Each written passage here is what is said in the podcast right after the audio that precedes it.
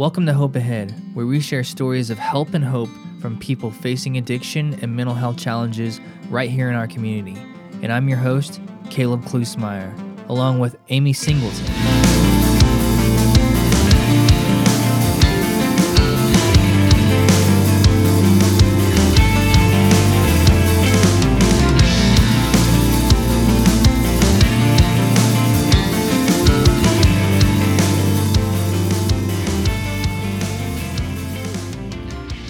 Welcome to Hope Ahead. I'm Caleb Klusmeyer, and I'm here with Amy Singleton What's up? What's up? and Emily Carter. Good morning, everyone. Thanks for joining us, Emily. Glad to be here. So, Emily, do you want to introduce yourself and just give us a little bit of a background? Sure. Uh, I'm going to start out by um, saying that I've known Caleb a couple of years, and he's in uh, in this in an orbit of some recovery groups that I'm in, and um, it was a real honor to be um, asked to do this. Uh, I have um, I have been in my 12 step group for 17 years now, and uh, without without going too far, far down that road, I honestly wish that I'd been involved a lot longer. And part of my recovery, is, my personal recovery, is to not have too many regrets. Uh, but my journey in uh, in recovery from codependency has uh, been such a important part of my life. I, for myself, I wish I had started a lot earlier. I'm so glad you're here, here Emily. Um, you know, this is kind of a subject that we're not always uh, so surrounded by in the addiction and recovery community because the focus is so often on the addict themselves. But there is an entire population of people like you who have lived this life side by side with an addict in codependency, wanting every single way in the world to save them and not knowing how with those tools. So, um, thank you for being here and, and sharing with those who are, if you're out there and you're listening to this podcast, you're like, I'm not an addict, but I know one. What the hell do I do now? Emily's here to show you the path. My- Absolutely got that down, Pat.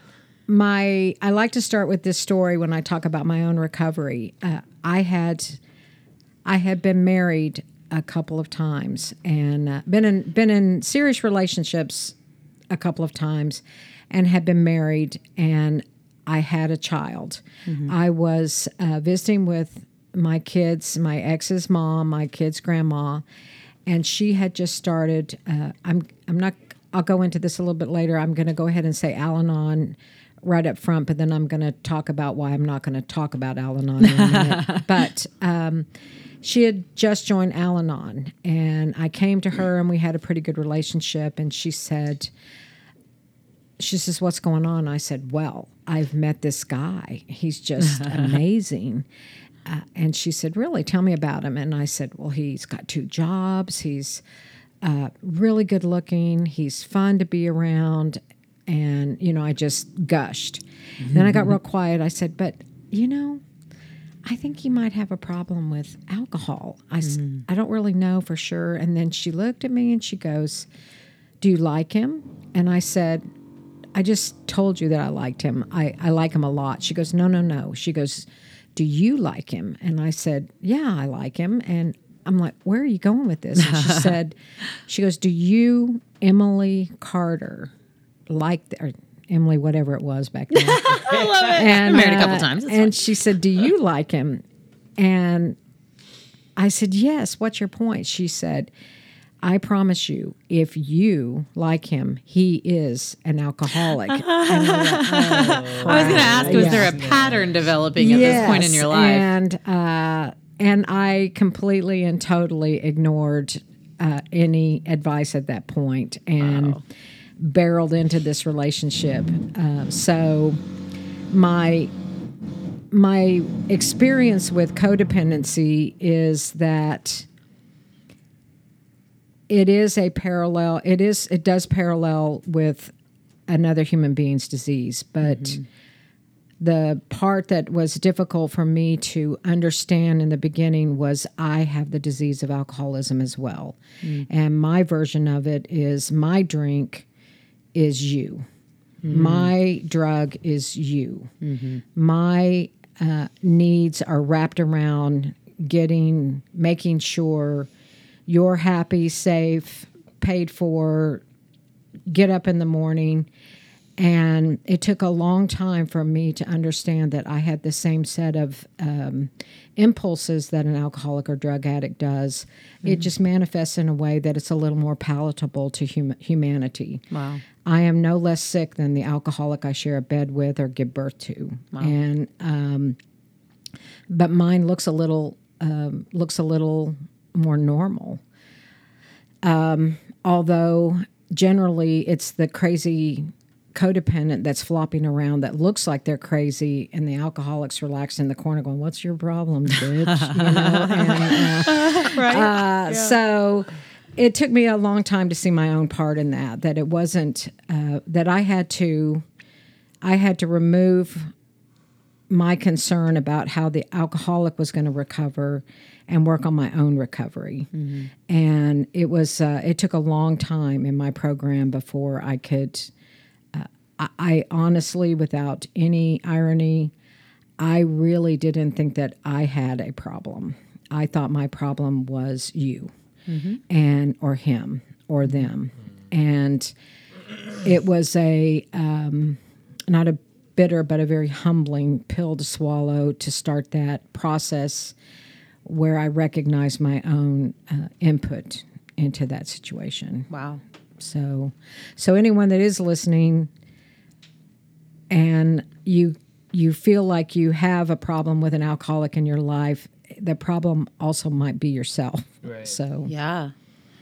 What are some of those signs? What what is something, you know, if you're if you're in love with an alcoholic but you are a codependent person, so we have. There's know? a couple of different pieces of literature I've had an opportunity to work with, and that I work with uh, with a lot of other women. I sponsor a lot of women. Some of the questions that are is asked in this is that have you ever uh, have you ever lied for another person? And so when I saw that, I'm like, I don't lie for anybody. I'm I am a honest person. I don't lie. And then I went, oh yeah, oh Billy's not going to make it into work today. He doesn't feel very good. He's got a stomach bug. Well, Billy's got a hangover from three days of whatever Billy's done. Uh, so some of the signs are. Um, you're you're hyper vigilant. Uh, uh, it's very similar to. I'm sure you talk about uh, trauma responses for a lot of people. The the trauma d- responses for codependency are just this over zealous concern about other people's business. Have you ever gone to? Um, have you ever gone around dri- driven around Norman or Oklahoma City looking for somebody's car? being in the parking lot of a bar or the girlfriend's house if you if you if you do that if you occupy yourself with what that other person is doing ahead of your own needs um, then you might be a codependent so um, it's it's a it's a weird slippery thing again you feel like well i'm taking care of myself i'm tracking this stuff down. Well no let it's so hard to let the alcoholic suffer their own consequences Right. and Yes. not pull yourself into it and be damaged even perhaps even worse than the alcoholic would be. So um, it's it's it seems normal. It's not normal. It's Yeah. abnormal. Yeah, you the know. worry wart kind of Correct. and it, uh, I I saw a poster on your um, one of the doors in here. Uh, It is it is not self care. Self care is taking care of your needs, making sure you're provided for. If you have children, making sure your children are provided for, instead of giving the alcoholic your last dime to go do buy whatever, and um, and then not having money for for bills. And I say this from experience, not just observation. Yeah. So Oh, go ahead. Uh, tell me about so. I'm the addict in in the in my story. So, uh, you know, I had all these codependent people around me, like my mother and sister and other family members who cared so much. But in that primary relationship, codependency is the goal of the codependent to actually bring that person to actual recovery, or are they so happy existing in that chaos of constantly watching and monitoring that behavior that really the recovery isn't what they're after? Is there a is there a differentiation between in my that? opinion, the second one is more often the case. Mm-hmm. Um, I think it starts from a, a point of genuine concern, Mm-hmm. but then it becomes just like everything else. It becomes a habit, or the chaos is addictive. yeah. Um, I remember going to work one time, and I what what was a normal three day period of time for me included me overcompensating for everything. Um, we had a bunch of little kids.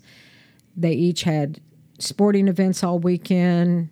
Um, on top of everything else, my ex had um, wrecked a car or something. I can't remember, but whatever. From starting from five o'clock Friday night to when I had got to work Monday, about 400 things had happened. Some of them good, some of them bad.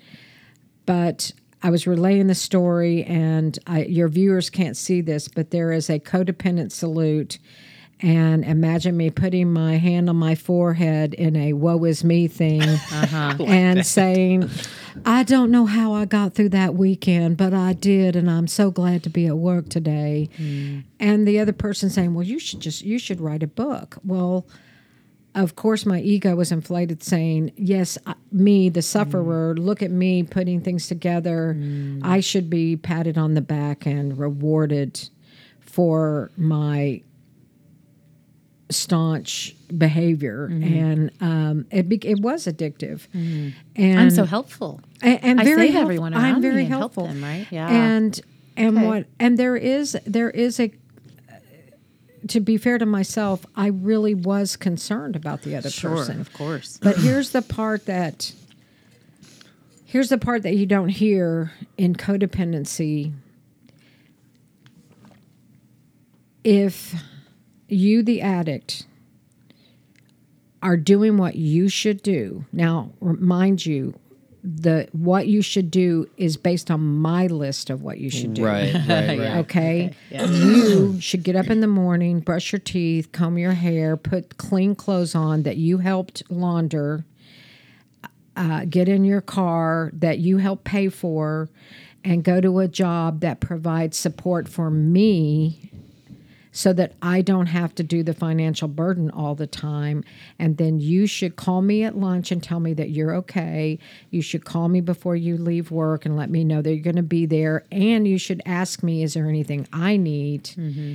To make my day better, and then you should come home and eat the dinner, eat a dinner with me together, and go to bed and make beautiful, mad, passionate love to me. Mm-hmm. And we wake up in the morning, and our children are perfect and happy mm-hmm. When you deviate from my script, it is frightening. And all I want to do is pull you in closer and make you do those things that make me comfortable. Hmm. So, All while you're white knuckling your sobriety I'm- and not using. right. So Do all I that. never have. I, I, I, prior to my exposure to a 12 step program, I really didn't give a lot of thought to what the terror that you were suffering on your own. I just had my own terror. Mm-hmm. Yeah, And I had I had to if if you did anything outside of that script, it made me angry, but most importantly, it scared me so bad. I really didn't want you to die. I wished you would, um, just to to give me some peace. But I never one time gave a thought to what you were experiencing in in the manner of an addict. Mm-hmm. All I had was my own fear. Mm. Oh so Gosh. Ooh, that hits. so that hits my gut right here, mm. Emily. So, mm. your mother, your sisters, the people, whatever family mm-hmm. members that you have that were pulling and suggesting, I'm a big suggester. You know, maybe Caleb, if you would get up in the morning about 20 minutes early and brush your teeth and have a nice breakfast and maybe read the Bible, your day will go a lot better. Well, I'm talking to someone that can barely yeah. get up in the mor- get up in the morning, more or less uh, f- function in a in a manner. Um, one of the greatest gifts I gave myself in um, the early stages of my own recovery, and I do call it recovery. I had to, I had to recover my humanity. I had to recover my my dreams. I had to recover my integrity. I'm not sure I ever really had any integrity in the sense of self awareness. Um, excuse me. but one of the greatest gifts I gave myself was start was going to open um, AA meetings, and I actually did it. Um, and to my husband that may be listening, this is a confession.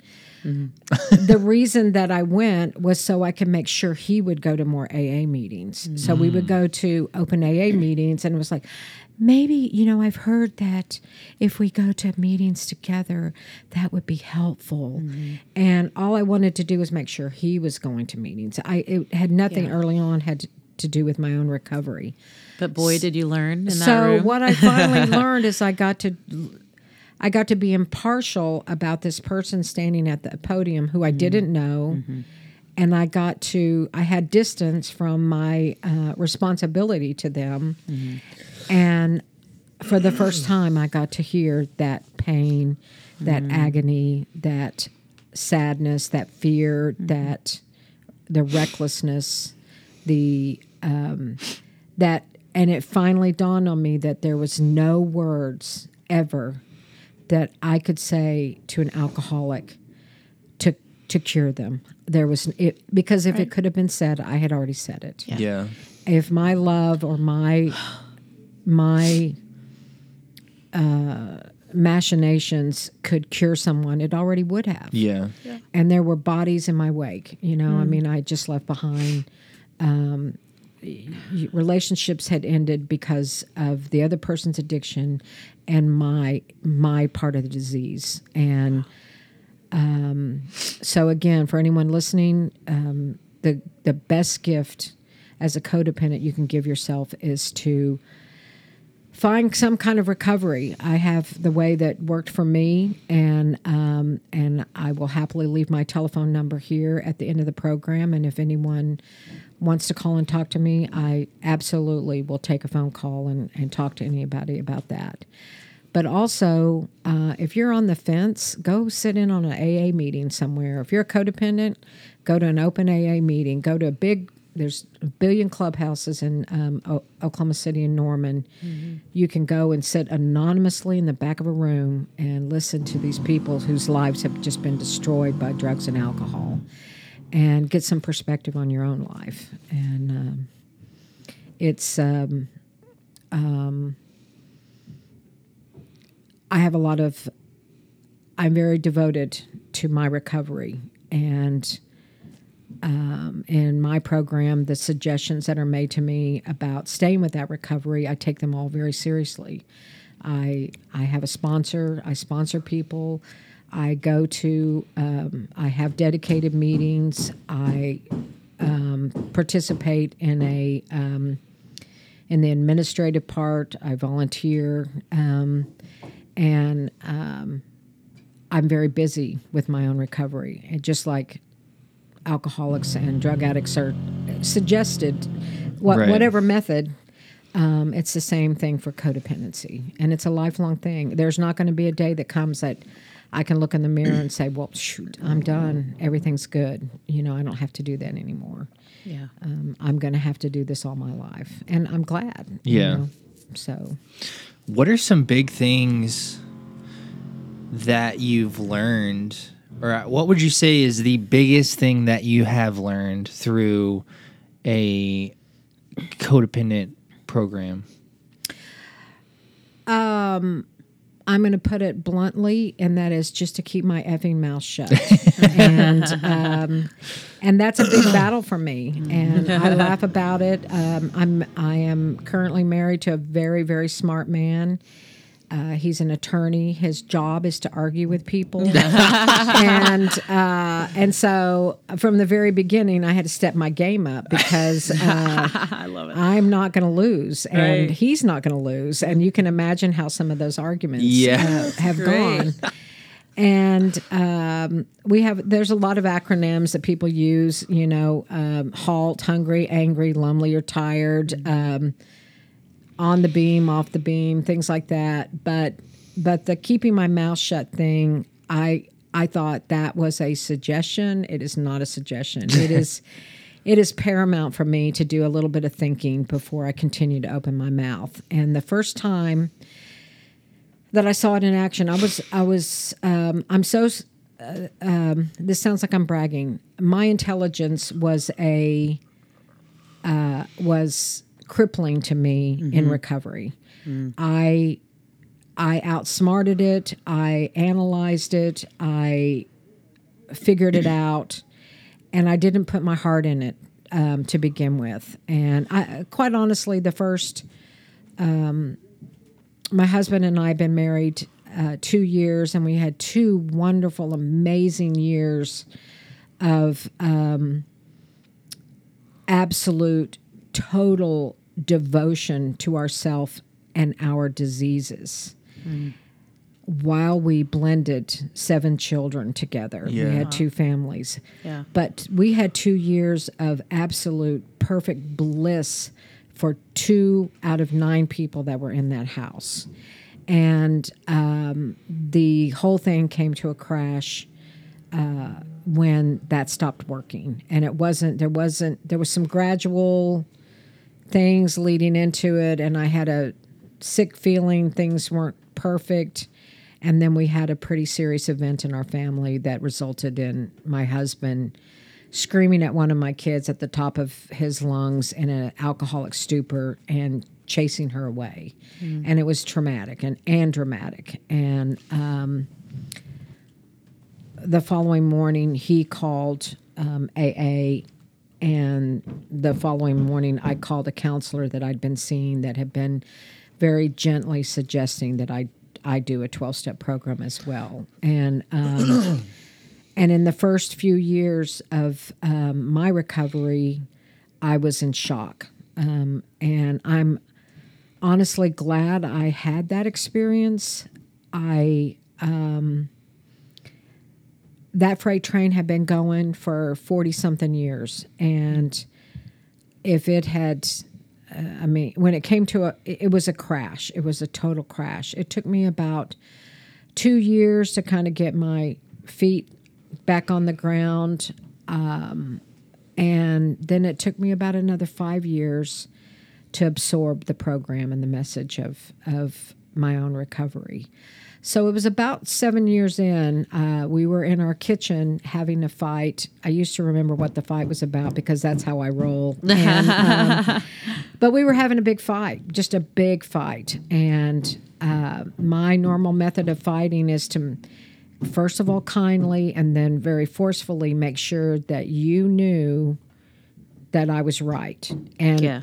it was I had all the facts. I had the experience. I probably could have given you a pie chart, chart or a graph. I got a spreadsheet and for you here, yes, right here. Yes, look at this. You know, I'm and, right. And I had examples of your behavior from the past that I could pull out and say, mm-hmm. "Look at this. Look at this. This is what we've had to do because of you." Mm-hmm.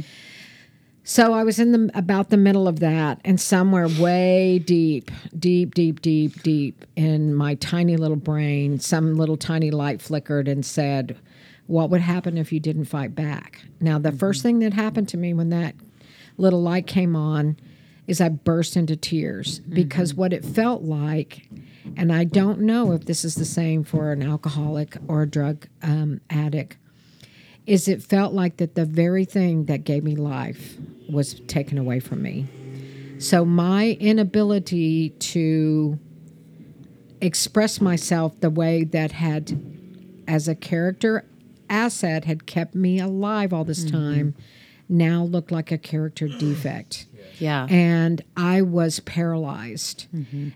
And I sat and looked at my husband and was just I, I couldn't speak. Mm-hmm. Yeah, I can tell you from the perspective of, of the addict, that is exactly how we feel. When our solution, what's always worked for us, is taken away and we don't know how to live soberly without the substance and make decisions and Oh have feelings without that, and we need a new way, a new solution, we feel exactly that helpless. It was horrible. Mm-hmm. I don't know what my face looked like, but, but this is how he responded.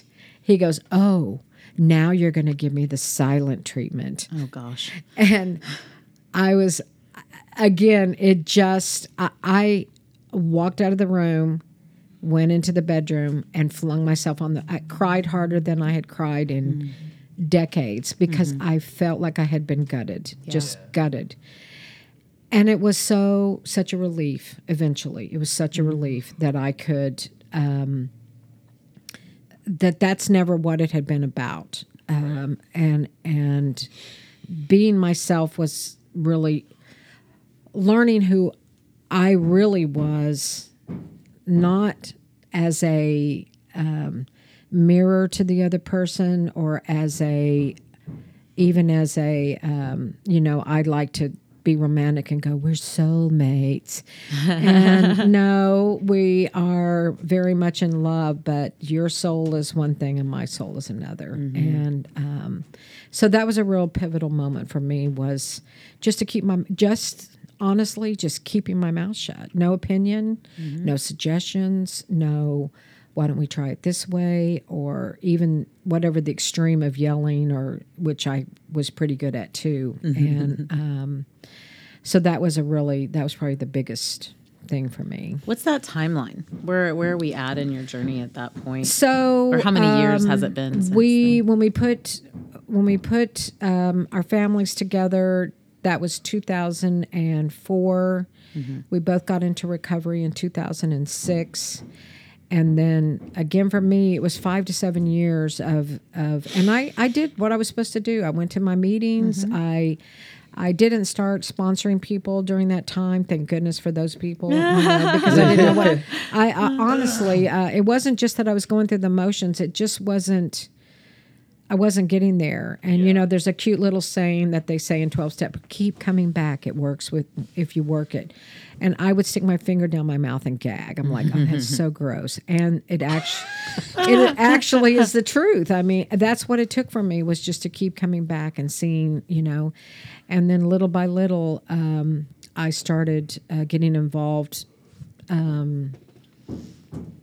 with my groups and sponsoring people. I've always had a sponsor, so um, but it but it took um, so like I said, se- we just both have 17 years, and it took that first seven years for me to just I call it in my my head I call it unthaw. I mean, I was just locked up Yeah. Yeah. into that behavior for so long That's a great word. one of the things I I, I did want to say about uh, recovery, uh, I have an opportunity to sponsor a lot of women that are the language is d- double winners that they are alcoholics that um, get sober get physically sober get some a little bit of emotional sobriety but their lives still aren't working in some way. And their sponsor banishes them to a codependency program and i get a lot of phone calls from women that um, i'm sober. Why am i why is my life still messed up? And um, i think that trauma response um, all i can talk about caleb is my experience with women. I only sponsor women. But I think the trauma response uh, for a lot of women involves the, and I'm not a counselor, I'm not a professional, involves that early on to be able to live in the world that they live in, that drugs and alcohol are a relief for the situation that they're in. Yeah. Mm-hmm. And I, my again, my personal opinion is a lot of times these women, their underlying issue is a codependency issue, and it just gets clouded by drugs and alcohol, and that becomes a primary impetus. And so mm-hmm. when the drugs and alcohol are taken away, Yeah. we still have a batshit crazy situation. Yeah. And um, and I have a lot. I have a lot of compassion for women who are addicts and alcoholics and other icks. Um, That um, that there's more to the story than just getting just removing the drugs and the alcohol. Yeah. Absolutely. So um, I was curious what kind of what kind of recovery methods you all might have for codependency where from where you are. And is it something that is it something that is dealt with at this level as much as just As far as chemical? excuse me, uh, as far as us as an agency, so a lot of times we refer out to support groups, and whether it's parents helping parents or, you know, of course, Al Anon, um, that sort of thing. And um, we do offer, we get a lot of calls from parents who are just in up in arms. And they don't know what to do with their kid, or a wife that doesn't know what to do, or, you know, even a husband. and um, we can actually see them for therapy for up to I believe it's six sessions before we would have to refer out because it has to do with there's like red tape where we can only see folks um, through our contracts with the Department of Mental Health who have uh, substance use disorder, um, clinical substance use disorder diagnosed. Um, we are, however, moving towards uh, a certification that will allow us to also see folks just for solely mental health. Yes. And so that would allow us to, let's say there's a family member who does want to come to therapy, but there's no substances involved and they're just struggling with another family or, you know, their life is, like you said, batshit crazy. Right. Um, you know, but one thing you mentioned is, and I think Amy mentioned it at the beginning, is like codependency kind of goes hand in hand with alcoholism as well even even for males you know? And i've i've had the quote unquote pleasure or the you know of being on both sides of the fence you know? And and i i was um a part of the home group um with bob whenever i was in a very codependent relationship and was on that other side of the fence um you know it was hell um and i you know i i tried everything, you know, being that uh, excuse me, overbearing person, you need to do this, you need to do that. I've tried to, you know, be mean and you should do this or why do you do this or you know, and I've even tried I even tried, you know, not caring, you know, and like you do, you know, and then it got so bad to where we were we were basically living separate lives. We just lived in the same house together and had a child together. Um, you know, and that's kind of where things ended. But um, you know, I think also what uh, substance specific 12 step groups, whether it be AA or NA, um, you know, at the at the core of all those programs are these principles that that that we're really hitting on, you know, and um, whenever you were talking about not fighting back in that argument, it really made me think of acceptance. You were, Correct. you know, and and kind of controlling that, and you know, controlling, but um, just acceptance, you know, and that's come up a lot in my life here recently. Some of the meetings I've been going to, actually, a lot of them, the topic has been acceptance, um, you know, in some way, shape, or form, and that is a huge key to my sanity. And, you know, there's so many things that in these 12 step programs or recovery programs that tie together. You can't have one without the other, you know, whether it's an idea or a principle or whatever, you know, and acceptance for me, I have to be working some type of program, spiritual program and doing other things to make acceptance more easily accessible. Um, and when I'm not doing those things, it then becomes even harder for me to accept things. Um, you know, and acceptance doesn't mean that necessarily it's okay, but it's like, you know, I can't control this. I can't control this situation. You know, and that cheesy again with the with the sayings that make you want to throw up and gag yourself. Yeah, I know it's terrible. I- It's funny because I make fun. Of, spoon. I make fun of them all the time. right, right. so I get you there too. But um, you know, the serenity prayer, you know, a- accepting the things that I cannot change, um, you know, and the courage to know the difference of those things. Um, you know, and, and as people in recovery, we say those things all the time without even really examining what does that mean. But that, to me, like that's ex- what you described in that situation of not fighting back. That is exactly what it means. Is you know that acceptance. I didn't. I can't do anything about this, you know, and it sucks, but, but like, Right. It, and you know, and I'm not, I'm not gonna fight it, you know, and that's where we make ourselves crazy. Um, that delusion of control.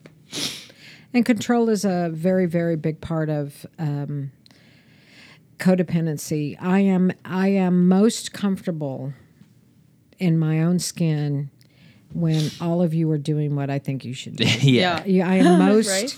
relaxed. It's a it's a type of drug for me, and one of the things that I've ha- had to, and you you brought up spirituality, which I think is important.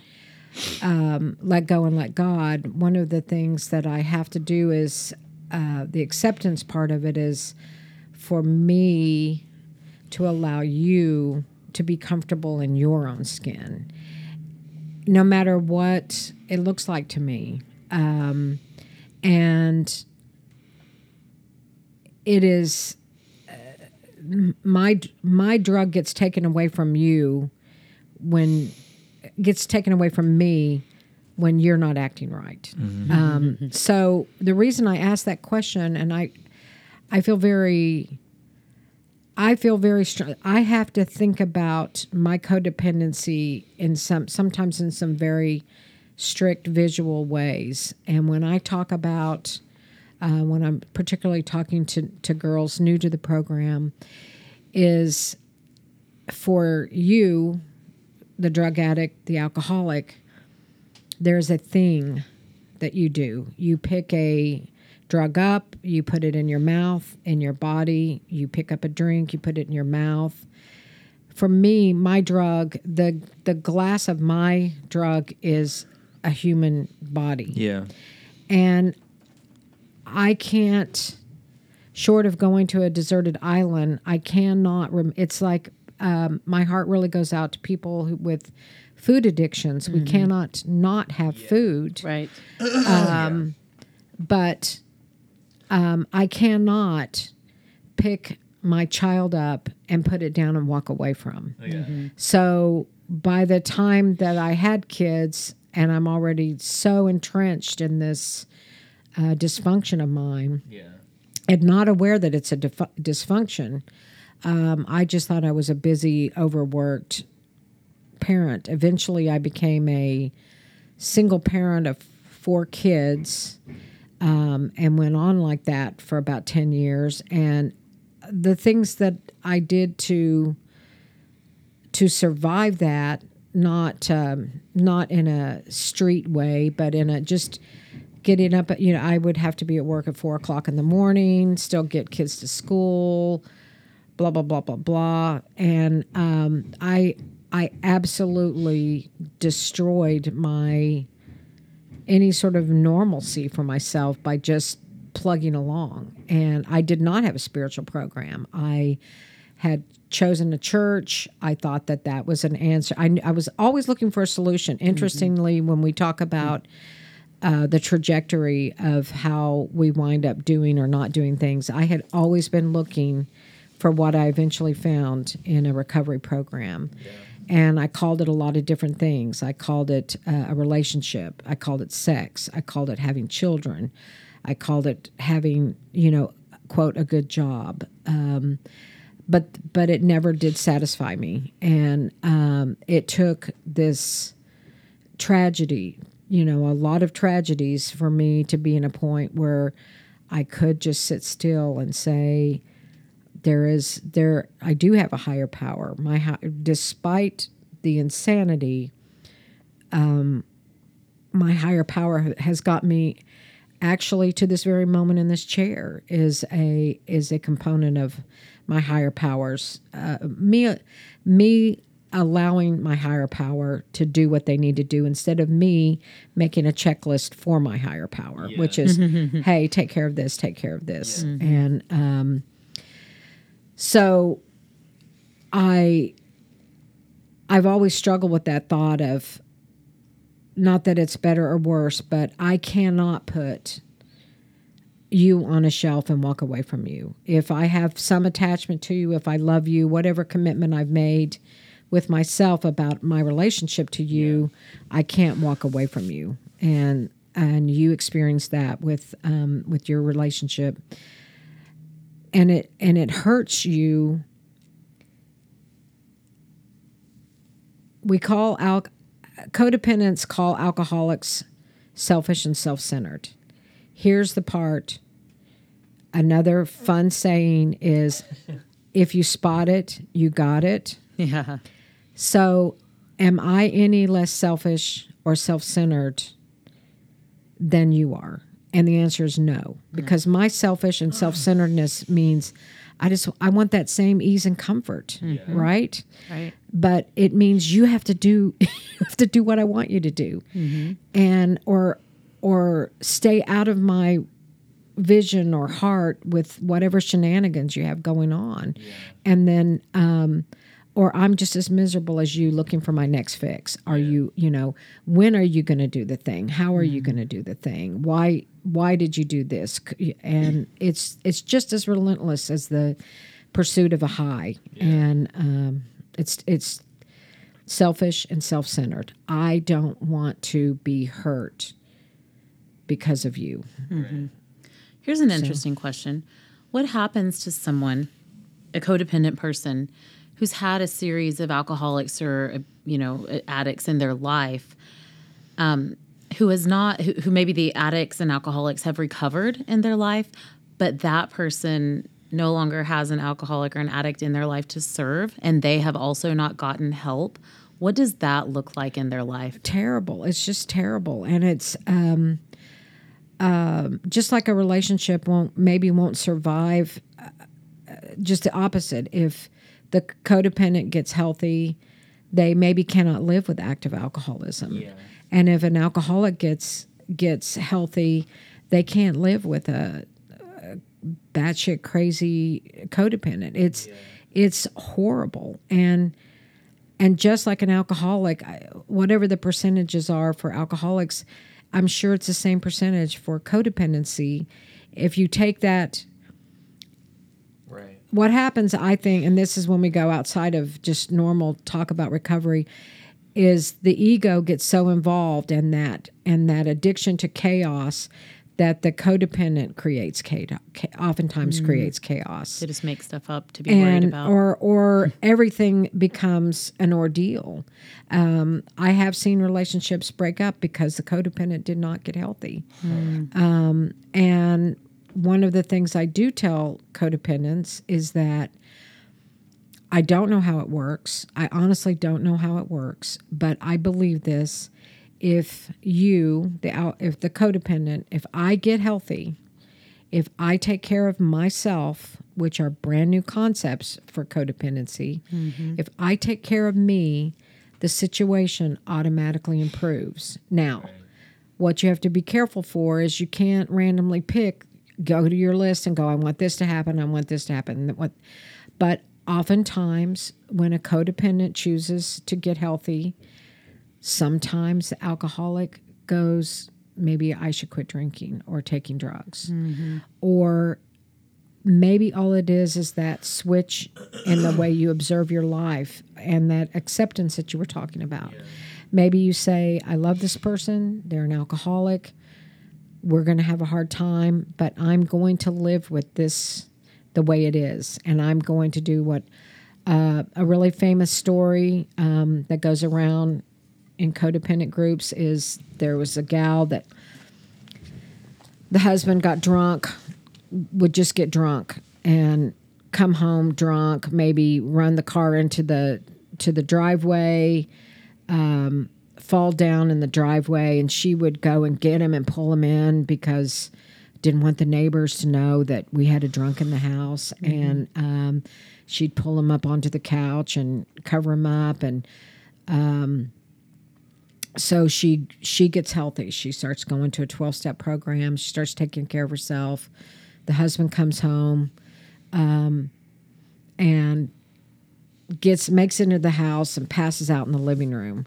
And so her solution is she just goes and puts a blanket over him where he is and tells the kids, "Step over dad on your way out the door." Because you can't uh, where she would always try to hide it and pull him out so the kids wouldn't see and the, you know, it's just like your dad's drunk on the floor, don't step on him, you know, here's your lunch.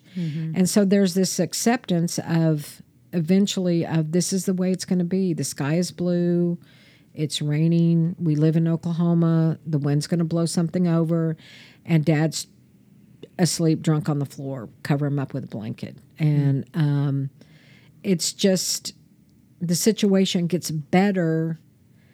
Does he stop drinking? Maybe he does. Maybe he doesn't. But you start feeling better about Right. yourself and about the situation, and uh, and that is the kind of core thing for codependency is um, I think it's Melody Beattie that has a book, Codependent No More. That's because you've removed that other person from the decisions you make about your own well being. Yeah. And it doesn't mean that I stop loving you or stop caring about you or folding your laundry, but I don't base my life on what you're doing and when you're doing it and how you're doing it. And I start paying attention to myself. Wow. Uh, you know, a trick question you can play on codependence is to ask them a series of personal questions, which is what's your favorite color?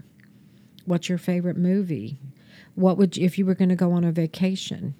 Where would you go? And a lot of time, a code. Well, uh, Billy likes to go to. No, no, no.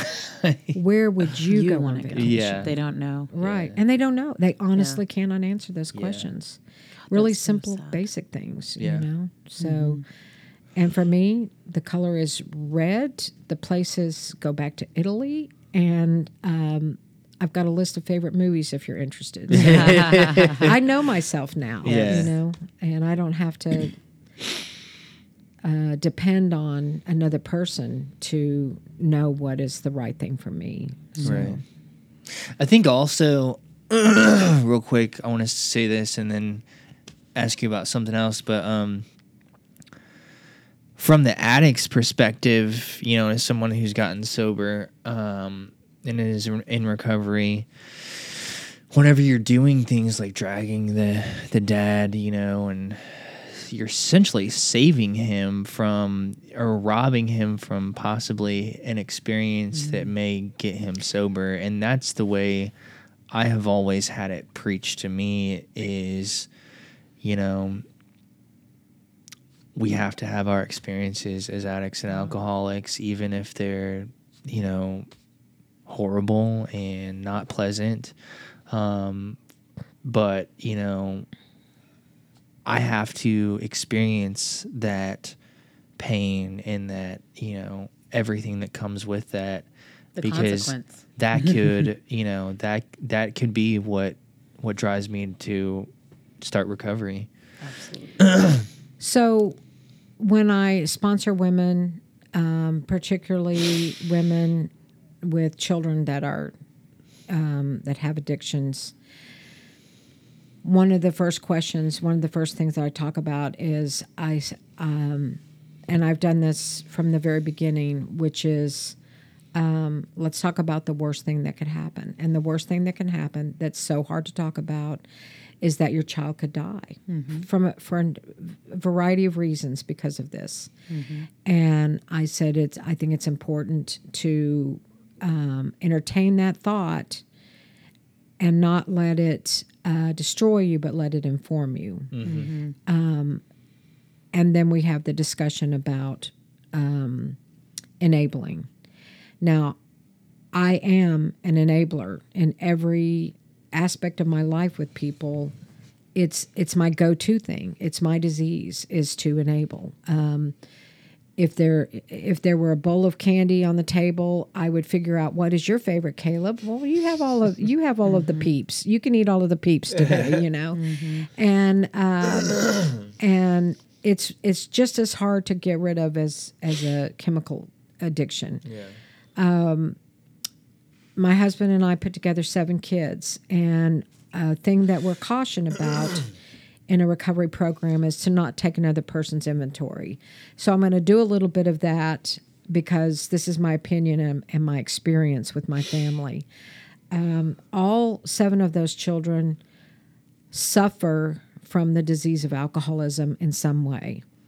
And although I am very um, firmly involved in my own recovery program, sometimes it's easier for me to just think of it as dysfunction. Um, our our children suffer from the disease of dysfunction. Every biological component of their makeup, there is someone that is either as sick as I am my way or as sick as their whatever their alcoholic side is on both of these families that we put together.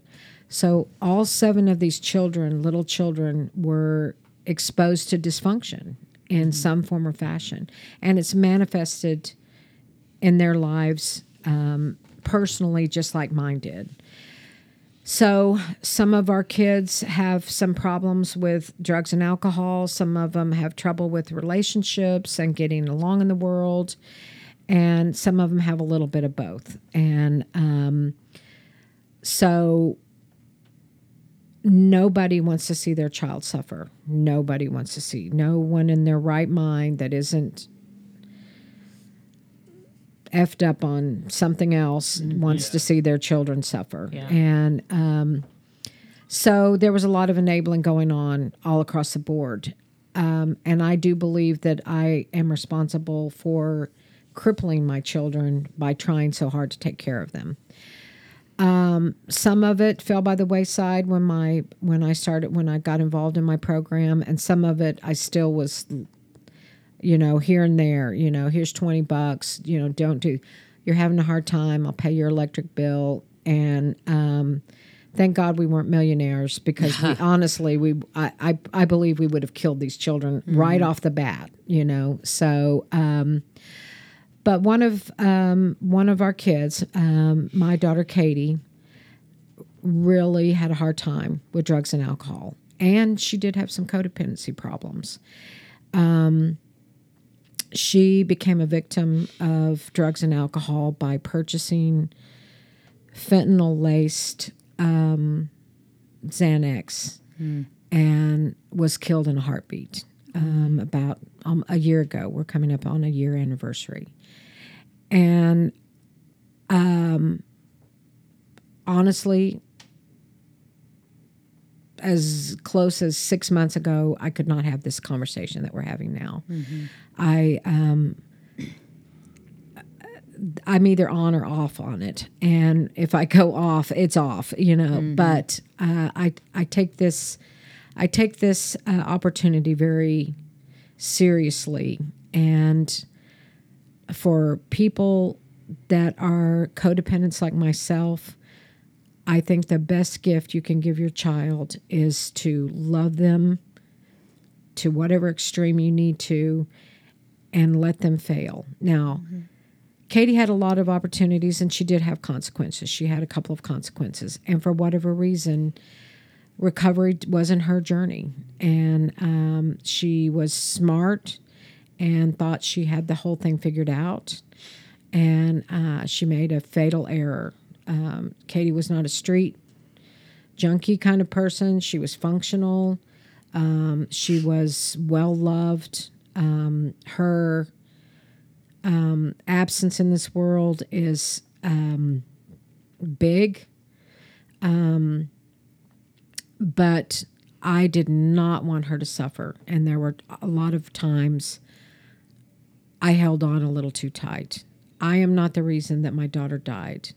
An unscrupulous drug dealer did something criminal, and he is paying the consequences for that. And um, and that will um, those are his consequences. And um, I'm not going to have to do a lot for him to have some pretty serious uh, consequences. He was charged with murder, and we're going through a murder trial, which is not um, not happy. It's not a happy time for our family. We have a close and loving family, and um, we're all all on board with whatever the outcome needs to be for this young man, who I feel at my uh, basic level, I have compassion for the person, but there are consequences, and um, and my suggestion to anyone out there, um, whether you're you have an addiction or whether you are codependent, is that the best give, gift you can give yourself and your family is to find some kind of solution. Um, uh, and it's always for all of you out there that don't believe this, that's your right, but it is always a spiritual solution that helps. And I, I don't care where you find it. Maybe maybe you're a Buddhist, maybe you're Muslim, maybe you find it in a Baptist church, and hopefully you find it in a recovery program. There's so many there are so many resources. Um, I'm I'm I'm excited about the work that you all do here. It's um, it is above and beyond a job, um, and I know that for every minute that you guys give to uh, this being work, it is also a mission. I don't even have to know you all to know it's a mission, and um, um, and it's vital. And I'm um, not a preacher. I'm not preaching, but Yes, you are, girl. Bring it. Come on. Amen and hallelujah. Uh, I- Bring it on. That's Uh, great. my husband and I, we have a recovery um, meeting at our house. It started out as a AA meeting, and we've we're exploring a couple of other different types of recovery. Um, we've done some Buddhist. Um, there's some great Buddhist recovery resources out there. Uh, we we stay. We are so involved in our programs that it's not even funny. Uh, you know, a lot of times I hear people going, "Well, AA and recovery's not any fun." Oh my gosh! I walked in the door of this place and walked right into the arms of someone that I met in recovery, and my heart was just. Uh, if I had any doubts about why I was here, just being able to see that person, I, I could have turned around. I could have turned around, walked out, and had had a great day. But I'm glad I sat down here. But uh, my recovery is um, joyful. Um, I hate that my daughter is dead. I hate it, and it um, it's the worst thing that's ever happened to me. But I have a lot of joy. I have a lot of joy, and I have um, so many people that have made this journey um, this last 365 days amazing. Um, I'm going to tell a sweet story about the gentleman that will go unnamed that's in this office that I walked into his arms this last Thanksgiving. I had put something up on Facebook, which has been a blessing for me. Um, I know for some people it's controversial, but I put something up about it was kind of bittersweet that um, it was the beginning of um, how the holidays, and we love holidays. And Katie loved holidays, and she was her favorite thing about Thanksgiving was food. Give me the food. Put the food in front of me. She was a crazy girl. Uh, you all would have.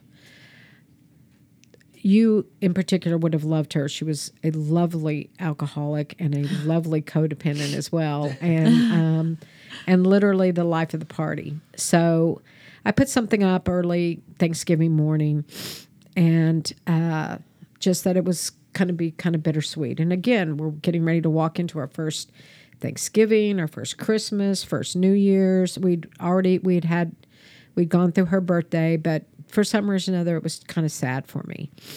So, and I'm sure I put a picture of Katie up because that's just what I do.